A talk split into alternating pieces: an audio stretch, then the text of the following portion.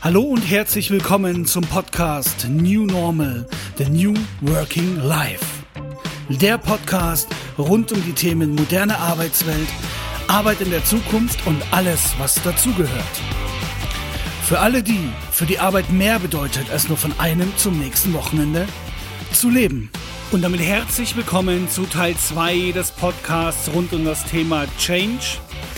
Ich empfehle euch, Teil 1 anzuhören weil es hier in Teil 2 direkt nahtlos weitergehen wird. Und ich wünsche euch weiterhin ganz viel positive Inspirationen und viel Spaß. Vielen Dank für diese wunderbaren Ausführungen. Ähm, New Work und Veränderung. Jetzt habe ich eingangs erwähnt, früher wurden Entscheidungen von oben nach unten, äh, beziehungsweise wurden Entscheidungen getroffen und die wurden von oben nach unten durchgereicht und jeder musste sich dem fügen. Heutzutage haben wir die Chance, dass wir da gemeinsam etwas mitgestalten können. Jetzt ist aber meine Frage, wer gehört denn eigentlich mit zu diesem Change-Prozess mit dazu? Also gibt es nur einen, der das Ganze pusht? Die anderen dürfen nichts machen oder wie kann ich mir das vorstellen oder die Hörer sich das vorstellen? Wovon lebt dieser Change-Prozess? Der Change-Prozess lebt davon, dass ich sehr früh als Führungskraft die Betroffenen mit ins Boot reinhole und die mitgestalten lasse. Weil dann werden die Widerstände weniger, weil sie ja wissen, sie sind Teil des Ganzen und es ist nicht von oben herunter fixiert und starr. Wie schaut denn, bleiben wir jetzt beim Arbeitsplatz, wie schaut das aus, ja? Sondern sie wissen, gut, er wird anders ausschauen und wir haben die Möglichkeit mitzugestalten. Das ist das Entscheidende. Wenn ich jetzt so eine neue Arbeitswelt schaffe, ich bin im Bereich New Work, ich mache eine Change-Thematik mit auf, sozusagen jetzt im unternehmerischen Umfeld. Wie ist denn das für mich selbst als, als Mensch, als Person? Was kann ich denn für mich selbst tun? Oder muss ich überhaupt was tun? Und wenn ja, was muss ich tun, um auch ein erfolgreicher Bestandteil dieses Change-Prozesses zu sein? Naja, ich sollte flexibel bleiben, meine Kreativität auspacken und äh, Feedback geben. Feedback geben immer weiter. Ja, ein, ein offenes Mindset haben. Ja, je mehr ich an meinen alten Gewohnheiten festhänge und mich da festklammere und nicht bereit bin, neue Wege zu gehen, desto anstrengender wird es. Also Anstrengung. Äh, du hast ja gerade so einen tollen Begriff gesagt, der mir jetzt gerade tatsächlich nicht mehr einfällt. Was war der Punkt 2? Wo? Wo, Wo der das du hast gerade Kreativität, siehst du? Kreativität. Vielleicht kannst du da auch mal, du bist ja sehr belesen und äh, weißt sehr viele Sachen. Viele verknüpfen ja mit Kreativität den Künstler mit dem Malpinsel. Ja. Aber was ist denn Kreativität eigentlich wirklich? Mal so ein kleiner, kleiner Exkurs Kreativität da, danke, von Wolfgang erklärt. Äh, also ich bin sehr dankbar, dass du das fragst, weil ich habe das wirklich bis vor acht, neun Jahren war ich genau der gleichen Meinung. Wenn ich irgendwo in so einem psychologischen Test gelesen habe, ob ich kreativ bin, habe ich mir gesagt, nein, weil ich halt nicht besonders gut malen kann. Also so dieses Künstlerische ist gar nicht bei mir. Und habe gedacht, warum fragen die das immer so bei, bei Business-Umfragen? Ja? Bis ich verstanden habe, es geht um Problemlösungen. Das ist der Punkt. Ähm, es gibt halt Menschen, die können äh, Lösungen immer nur nach Standardschema finden und es gibt andere, die setzen sich hin und ähm, tun wie ein Kind, einfach ausprobieren. Und äh, das sollte man sehen wie Brainstorming. Also richtiges Brainstorming heißt ja, jeder haut auf eine Frage zum Thema alles Mögliche raus und es darf niemand bewerten sondern auch die verrückteste Idee wird aufgeschrieben und aufgegriffen. Und das ist einfach der Vorteil, wenn ich sag mal, in, in einem großen Unternehmen habe ich einen Change, der 1000 Menschen betrifft. Und wenn von den 1000 Menschen sich 100 wirklich aktiv daran beteiligen wollen, dann haben die bestimmt viel mehr coole Ideen, als wenn jetzt nur die Führungskräfte oder ein, zwei externe Berater drüber nachdenken. Cool, dass du es ansprichst. Wir hatten ja im Vorfeld, bevor wir das Interview aufgenommen haben, auch kurz über Design Thinking gesprochen. Das sind übrigens auch viele Methodiken, die im Design Thinking verwendet werden. Aber das hat jetzt hier keinen Platz und ist auch nicht Bestandteil. Aber danke für diesen Exkurs zu diesem Thema Kreativität. Es ist einfach wichtig, bestimmte Begrifflichkeiten vielleicht nochmal neu zu überdenken, offen zu sein dafür, auch nochmal zu überlegen, was steckt denn dahinter, welche klischeehaften Vorstellungen habe ich dafür. Aber Kreativität ist schon auch mal wichtig zu verstehen, dieses, dieses lösungsorientierte, diese Ansätze, dieses spielerische, mit Sachen umzugehen, um eben Lösungen jeglicher Form herbeizuschaffen. Es ist auf jeden Fall nach wie vor ein mega, mega spannendes Thema, auch was wir ja gemeinsam machen. Das ist ja auch sehr, sehr zukunftsträchtig, sowohl, also für alle auch, gerade für die Unternehmen, auch sowas mit durchzuziehen und die Akzeptanz und die Bereitschaft wächst und wächst und wächst. Und ist ja auch immens wichtig, die ganzen Generationen, die jetzt nachkommen, gerade, du hast Friedrich Bergmann nochmal angesprochen, die Sinnhaftigkeit, die über dem Ganzen mitschwebt. Also man sieht, wo, also wo ich jetzt offen gesagt baff bin, ich meine, ich habe schon mal gehört, aber jetzt nochmal gehört, dass 80 Prozent scheitern. Ich muss da nochmal nachbohren, sorry. Mhm. Das, das ist so, das ist so eine horrende Zahl. Das würde jetzt viele vielleicht abschrecken, auch da was zu tun. Bei diesen 80 Prozent, sind denn da eigentlich professionelle Change-Begleitungen mit dabei gewesen oder ist das häufig der Fall, ey, wir machen mal auf eigene Faust, wir haben da mal ein YouTube-Video gesehen, wie Change funktioniert. Nein, Spaß, also wirklich ernsthaft gemeint. Woran liegt das? Fehlt da was? Professionelle Begleitung? Oder was ist es? Also ich habe gesagt, von bis zu 80 Prozent, ja. Ach, jetzt nicht wieder entschärfen hier, gell? Nein, das ist, das ist ganz wichtig. Ist, äh, wenn du Literatur A liest, sind es vielleicht 70 Prozent, bei den anderen zwei Drittel oder drei Viertel. Und ich habe gesagt, bis zu. Aber es ist auf jeden Fall viel. eine. Egal wie du es drehst, das ist viel, gell? Eine enorm ja. hohe ja. Zahl und man liest überall, äh, mehr klappen nicht so gut, mehr Change-Prozesse als doch gut gehen. Und darüber sollte man nachdenken, weil ich sag mal, wenn ich ein, sag mal, ich würde ein neues Produkt entwickeln wollen und weiß, dass vier von fünf Produkten überhaupt nicht auf den Markt kommen, dann muss ich mir doch ein bisschen am Kopf kratzen und überlegen, ich muss meine Produktentwicklung irgendwie anders gestalten. Ja, wie viele äh, Berater jetzt daran beteiligt sind, weiß ich nicht, kann ich dir nicht sagen. Nur, ich erlebe aus meiner Erfahrung, dass wir oftmals zu einem Zeitpunkt dazugerufen werden, wenn das Kind bereits in den Brunnen gefallen ist. Das heißt, wir sollen den Karren aus dem Dreck rausziehen. Und das ist halt viel anstrengender und das kostet die Unternehmen viel mehr. Und wenn man jetzt ja weiß, dass, was ist das wertvollste Gut eines Unternehmens? Mitarbeiter. Ach, ich dachte, du sagst jetzt Maschinen, Ideen, äh, Patentrechte. Ja, genau. Die Mitarbeiter, das hat man doch und kapiert. Kaffee. Ja. Mitarbeiter und eine gute Espressomaschine, ja. Siebträgermaschine, bitte. Hm. Und äh, Entschuldigung. Dann, äh, um jetzt wieder ein bisschen fachlich zu werden, bei dem Change ist es entscheidend, dass man die Bedürfnisse der Mitarbeiter im Blickfeld hat. Und äh, also ein Thema, mit dem ich mich beschäftige, ist Feel Good. Ja? Einer unserer Partner, der würde jetzt sagen, ja, lass uns lieber von Arbeitszufriedenheit reden. Äh, aber Feel Good ist jetzt auch so ein Buzzword, ja. Und ich fände es klasse, wenn Feel Good ein Grundrecht jedes Arbeitnehmers wird. Und wenn das so eine Leitlinie für mich ist von einem Change-Prozess, dass ich sage, äh, dieses Feel Good soll auf jeden Fall am Ende besser sein als vorher dann wird das Ganze auch äh, ganz gut laufen. Um jetzt wieder spezielle äh, Details zu nennen, wenn wir jetzt von diesem Desk-Sharing ausgehen. Ja? Ein Hubtisch sollte kein Luxus sein, ja, oder nur für einen Menschen, der schon einen Bandscheibenvorfall hat, sondern das kann wirklich äh, das Arbeitsleben erleichtern.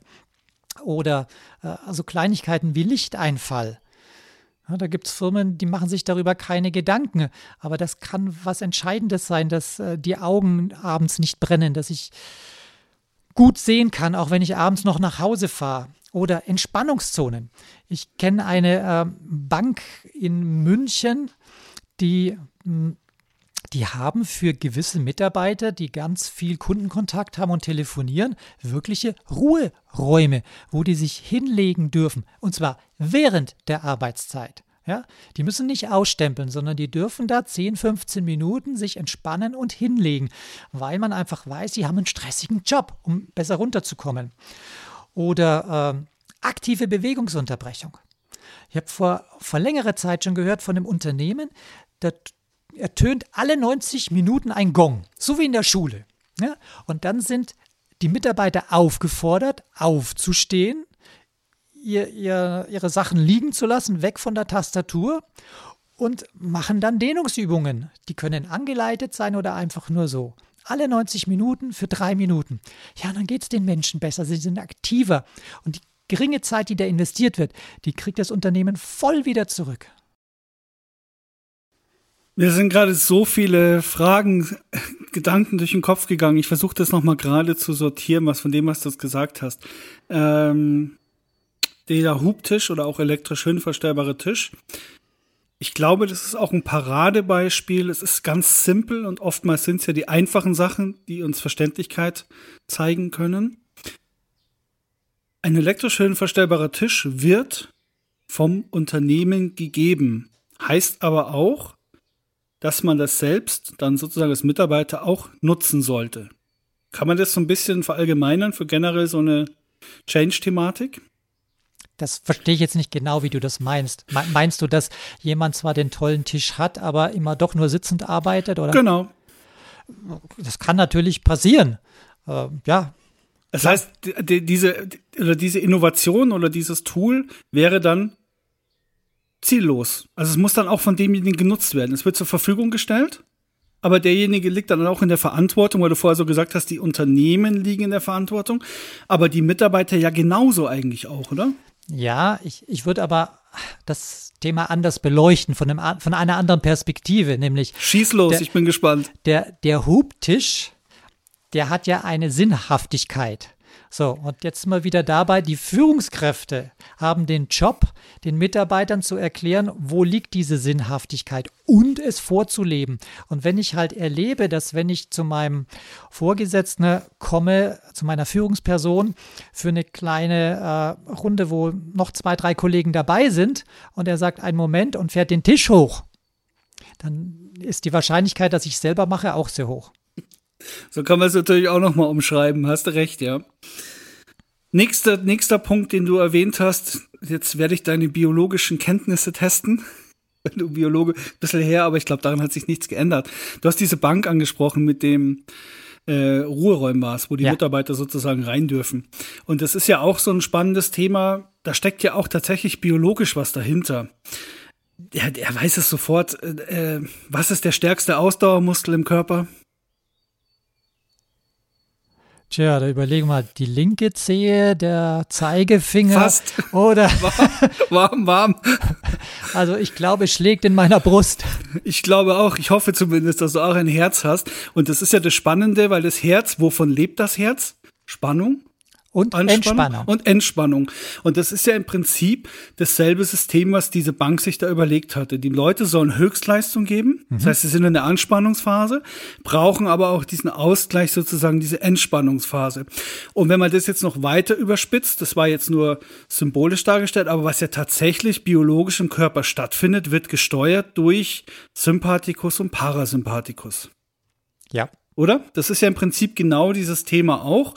Wenn wir in dem Bereich von viel gut sind, musste auch schmunzeln. Was war das? Arbeitszufriedenheit? Mhm. Die Arbeitszufriedenheit, das klingt zu 1980. das ist, also viel gut finde ich da auch tatsächlich viel, viel cooler auch. Und das spiegelt ja genau das auch wieder. Ähm, Sympathikus, Parasympathikus sind ja, ach, erklär du das doch mal, du bist doch Biologe. Ja, was, was soll ich dabei erklären? Ich glaube, das wird jetzt ein bisschen zu neurophysiologisch für dieses Thema. Aber, aber das Prinzip bei uns, was passiert denn, wenn der eine da ist mit dem anderen? Naja, der, der eine übernimmt die Führung und der andere lässt ein bisschen locker. So, das heißt, was passiert, wenn ich nur in diesem Zustand drin bin? In der Führungsposition. Also du meinst, wenn ständig Anspannung da ist, ja, dann wird das halt überlastet. Und so. äh, wir haben eine gewisse Aufmerksamkeitsspanne. Das heißt, es äh, weiß man ja längst, wenn ich jetzt ein ein Meeting habe jetzt auch wegen der Pandemie mit ähm, Homeoffice und den Videokonferenzen. Es macht keinen Sinn, zweieinhalb Stunden Videokonferenz zu machen. Ja, die Leute können nicht mehr reingucken in den Bildschirm, können nicht mehr denken, sondern ich muss Pause machen. Deswegen gibt es ja auch Schulstunden, die 45 Minuten dauern, weil irgendwann bist du nicht mehr so leistungsfähig und es ist sinnvoller, ich mache nach einer knappen Stunde eine Pause rein, um dann wieder voll Power geben zu können. Genau, was ich nämlich dazu ganz genau meine, bist ein bisschen abgedriftet. Ich will es mal kurz zurückholen. Ich bin permanent in dieser Anspannungsphase. Klar, wir haben jetzt gelernt, was passiert. Ich kann mich irgendwann nicht mehr konzentrieren. Aber was, was passiert denn langfristig, wenn ich permanent in dieser Anspannungsphase bin? Ja, also irgendjemand hatte gemeint, es könnte in Stress ausatmen. Und äh, ja, das passiert bei dem einen schneller, bei dem anderen weniger schnell. Das kommt darauf an, wie resilient ist der Mensch. Und äh, ja, da triggerst du mich jetzt mit einem spannenden Thema, aber ich glaube, das wäre etwas für einen zweiten Podcast. nur, nur, nur das verrate ich, ja. Die Resilienz, also wie gut komme ich mit anstrengenden, schwierigen er er Ereignissen um, äh, wie gut kann ich umgehen mit so anstrengenden Ereignissen und wie schnell komme ich aus diesem Tal der Tränen wieder heraus. Das ist zum einen angeboren und zum anderen Teil kann ich es trainieren. Und das ist das Schöne. Es ist möglich, das zu trainieren. Und ich würde zum Beispiel als Arbeitgeber, äh, wenn ich weiß, meine Leute haben Stress in ihrem Job, äh, so ein Seminar anbieten, wo sie lernen können, wie sie ihre, ihre Resilienz stärken. Und da gibt es ganz viele Möglichkeiten. Genau, und das meine ich ganz konkret auch für die Räume, weil du diese Bank angesprochen hast, weil die haben das verstanden. Es ist ganz simpel, ich bin permanent in der Anspannungsphase, ich werde irgendwann krank. Das Pendant fun funktioniert natürlich auch nicht, wenn ich nur laissez-faire die ganze Zeit rumliege. Und das ist das Entscheidende, wenn man es jetzt auf die Räume transferiert. Aber du hast recht, es ist jetzt ein bisschen fernab vom Change und sicherlich äh, wenn die Hörer drauf Bock haben, kann man das Thema auch demnächst so mal vertiefen, weil das ist, ich finde, man sollte auch viel über solche Sachen wissen. Also ist meine Auffassung, diese Neugierde, Offenheit, um auch viele Sachen einfach zu verstehen.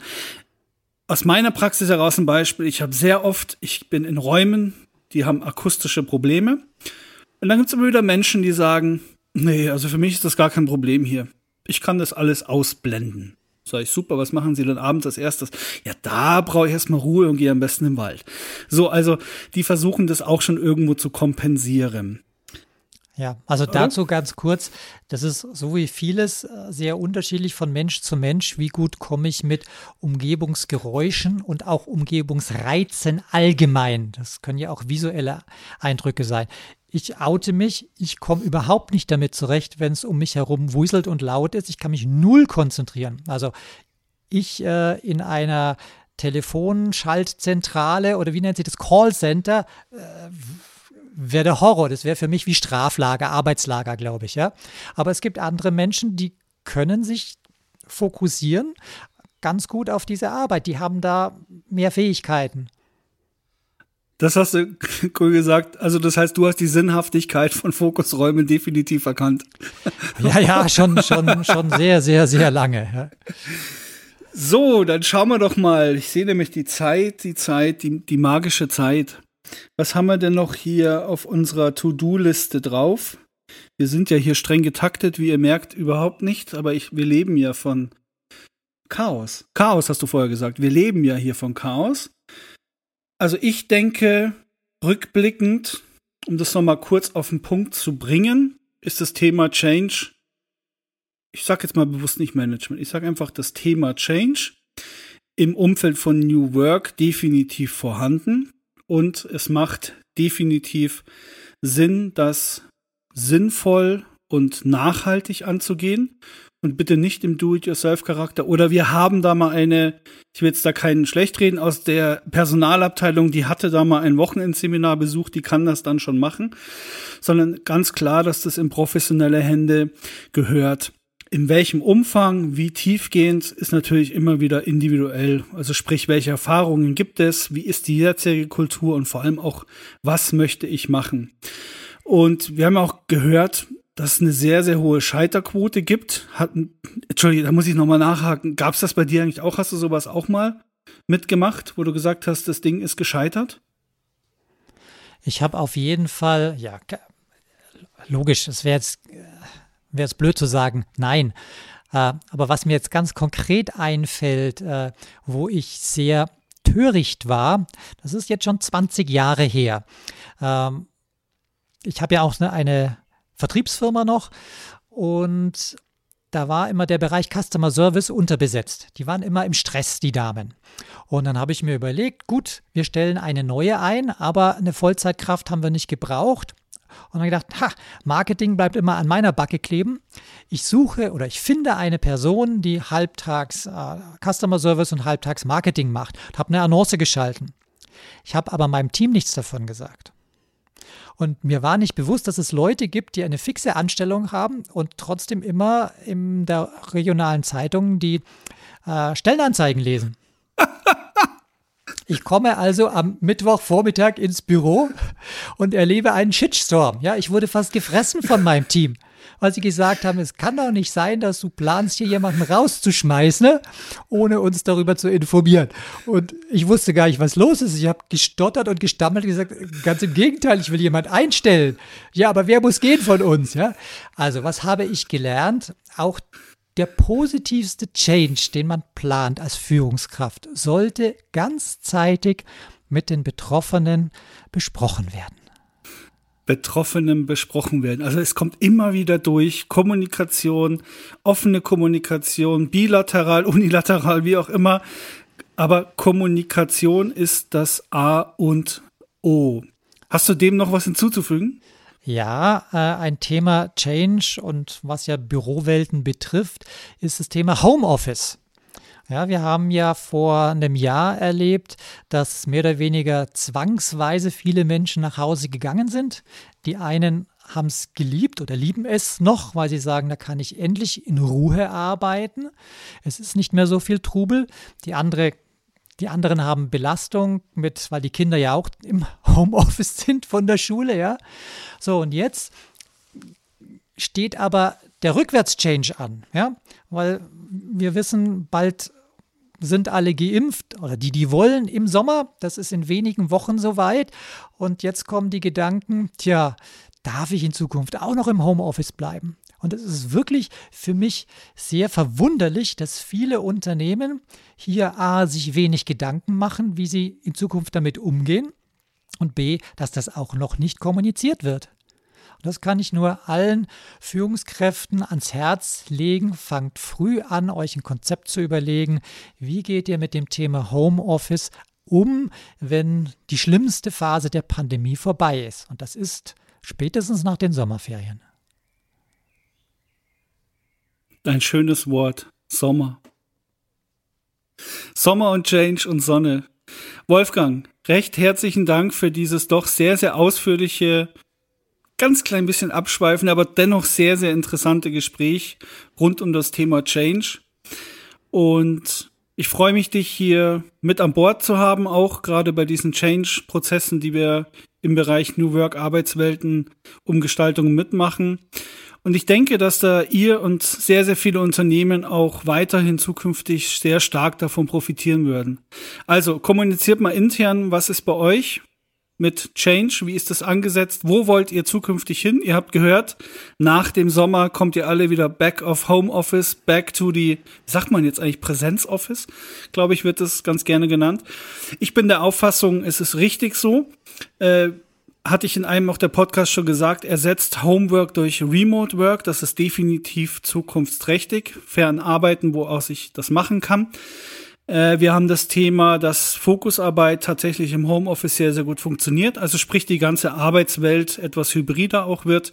Das ist sozusagen meine Prognose für das Ganze und tatsächlich die Räume viel, viel, viel mehr Coworking-Gedanke pflegen und hegen sollten und das, was wir jetzt alle lange Zeit vermisst haben, die ganzen Socializing-Aspekte, das spontane Denken, der Coworking-Gedanke, zufällige Begegnungen, die Ideen entfachen, auch das wird zukünftig sollte viel, viel, viel mehr sein.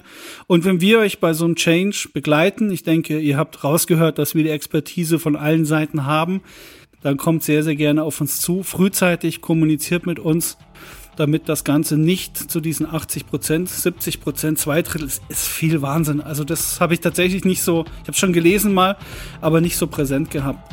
Daher recht herzlichen Dank nochmal, Wolfgang, für diese tollen, ausführlichen Informationen. Jetzt sind wir alle wieder ein Stück schlauer. Sehr gerne, Sebastian. Es hat mir auch Spaß gemacht. Puh, das ist jetzt über die zwei Teile zusammen eine Stunde geballte Power, geballtes Wissen, geballte Praxiserfahrung rund um das Thema Change. Change begleitet uns wie so oft ein Leben lang und es wird auch die neue Normalität weiterhin bleiben. Ich freue mich, äh, weitere Themen, weitere spannende Themen rund um dieses Thema New Work, New Normal mit euch gemeinsam aufzugreifen, euch darzulegen, mit weiterhin spannenden Interviewpartnern. Daher bleibt weiterhin neugierig und offen für das, was kommen wird.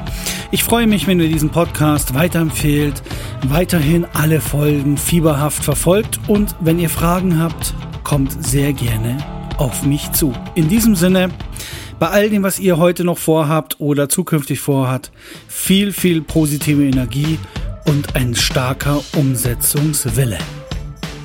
Deshalb freue ich mich, wenn ihr dabei bleibt, am Ball bleibt und auch die zukünftigen Folgen abonniert, damit auch ihr ein guter New Worker für die Zukunft werden könnt.